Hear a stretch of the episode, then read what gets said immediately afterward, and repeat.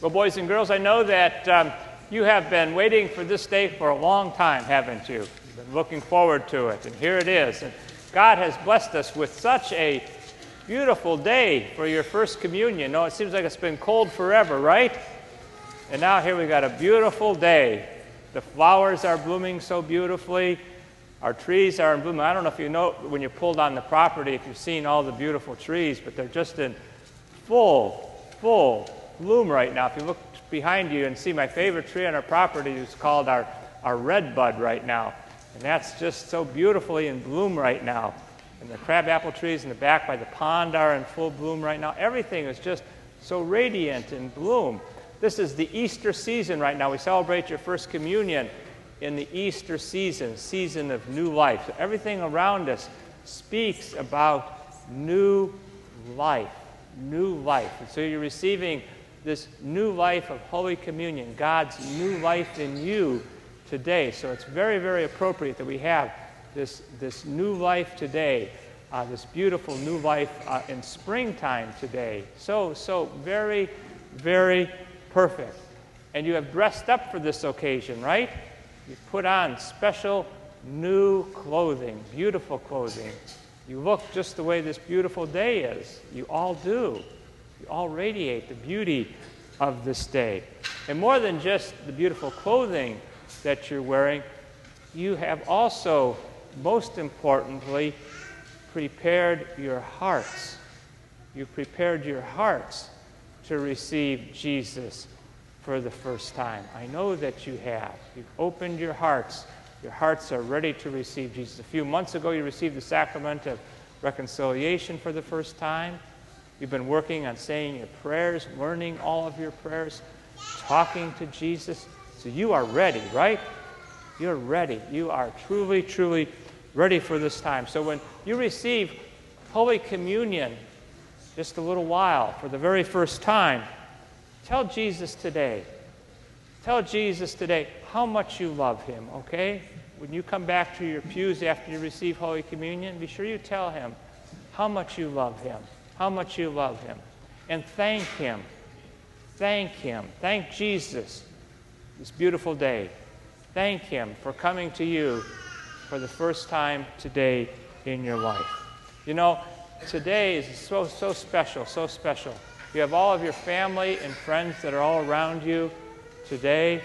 After our Mass is over, we're going to be taking pictures, okay? We're going to be taking pictures with our whole group together. Many people are going to be wanting to have their pictures taken with you, okay? Because you're so beautiful and you're so special. And I know that when you go home, many of you are going to be having special celebrations, right? and um, you're going to be having maybe some special food that's been, been being prepared for you for a long time, okay? But always, you know, remember what this day is all about. You know, Jesus wants you to celebrate this whole day, but this whole day is what we're celebrating here right now. You're receiving Holy Communion here for the first time. You're going to be receiving some gifts probably as well today, okay? You're going to be receiving some cards, beautiful cards, I'm sure. Beautiful cards that will ha- have maybe pictures of the Eucharist, pictures of Jesus, maybe. Some of those cards might have some money in them, okay?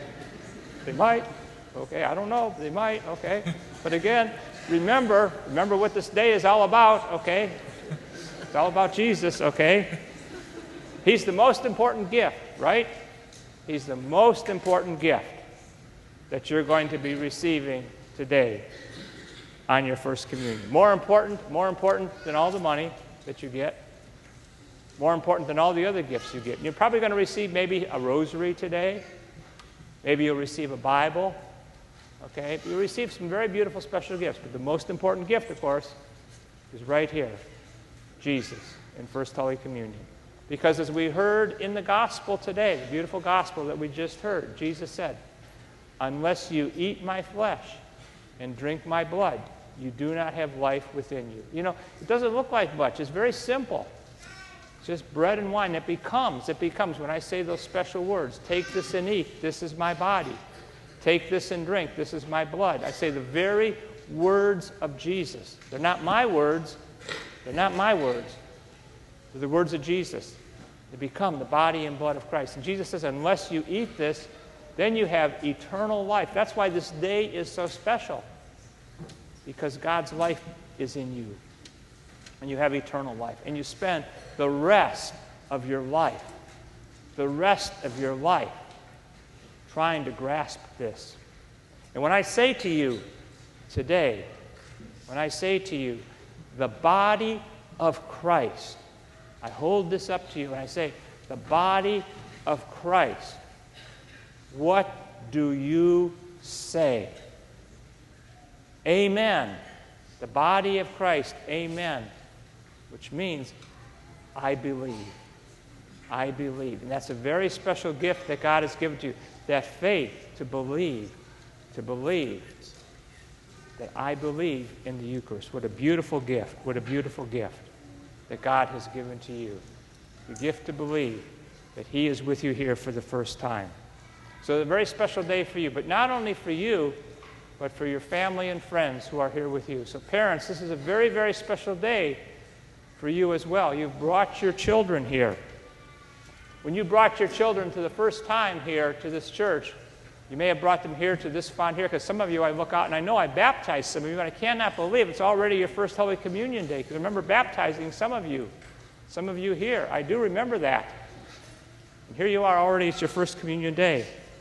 But when I baptized you, I said to the parents here, You are the first teachers. You are the first teachers in the ways of faith of your children. So you lead your children, you guide your children in the ways of the faith. Parents, you taught your children the sign of the cross. Remember the first time they tried to do that, how difficult it was to make the sign of the cross. You had to repeat that over and over and over again, maybe hundreds of times with them. You've te- taught them the prayers, memorizing their prayers. And for many, many years to come yet, you will be the most important influence in their lives on their faith and on their friendship with Jesus. No matter how good our teachers are here at Seton Parish, no matter how good the priests are that follow me here at Seton Parish in the years to come, unless your children see and sense the faith in you, they will not absorb the faith. In a word, you are the guide. Parents, you are the guide that lead them, continue to lead them to Jesus. You are the one, you are the ones, first and foremost, that hand this faith on to them, that enable them to say, Amen. Amen. I believe. Choice is not a choice that you have. The choice is how you will do it.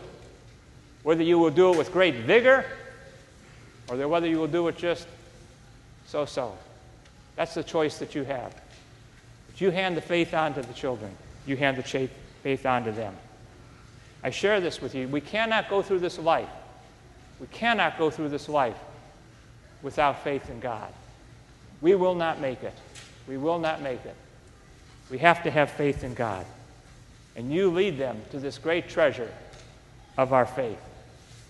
Just a, a few short days ago, I'm Still not recovered. I'm telling you right now, I'm still not recovered. I'm petering out right now as I talk to you, okay?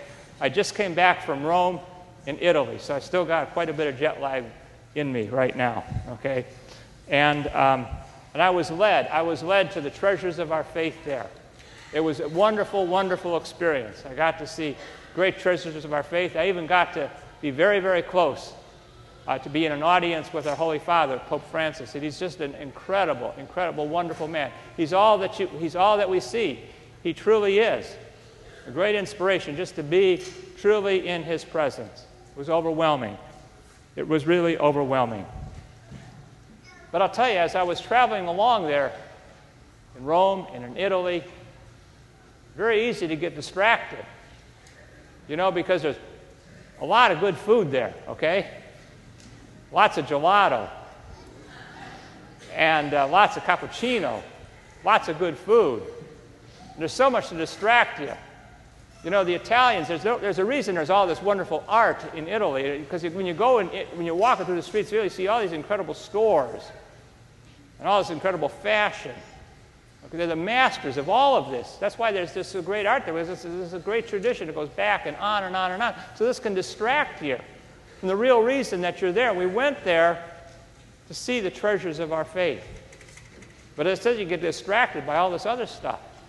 But we had a guide we had a guide who kept us on track to be able to see and appreciate all this beauty that was there. And it was wonderful. It was wonderful. Every moment. So, parents, you are your children's guide to God. And this is the reason that we're all here today. We're here today because our children are receiving Jesus for the first time in the Eucharist. And we're all here, not only in this church, there's only one reason that every single one of us is here on this earth, and that is to go to God. Not just me as your priest, not just a few of us here, but every single one of us. We're all here for the same reason, and that's to go to God. And parents, you are your children's guide to God. And there is, just like on that trip to Italy that I was on, there is so much in this world today that can distract us from the real reason that we are here, which is to go to God. There is so much. There's all this, there's all these false gods. Lots of sports. I love sports. I'm a great sports fan. But that can really distract us from getting to God. It really can. And I enjoy a good party, like the parties that you're going to have today. But we can live our life partying, and that can keep us from God. Sleeping in on Sunday morning, keep us from God. And all kinds of other things, and our busy schedules and everything else can keep us from God.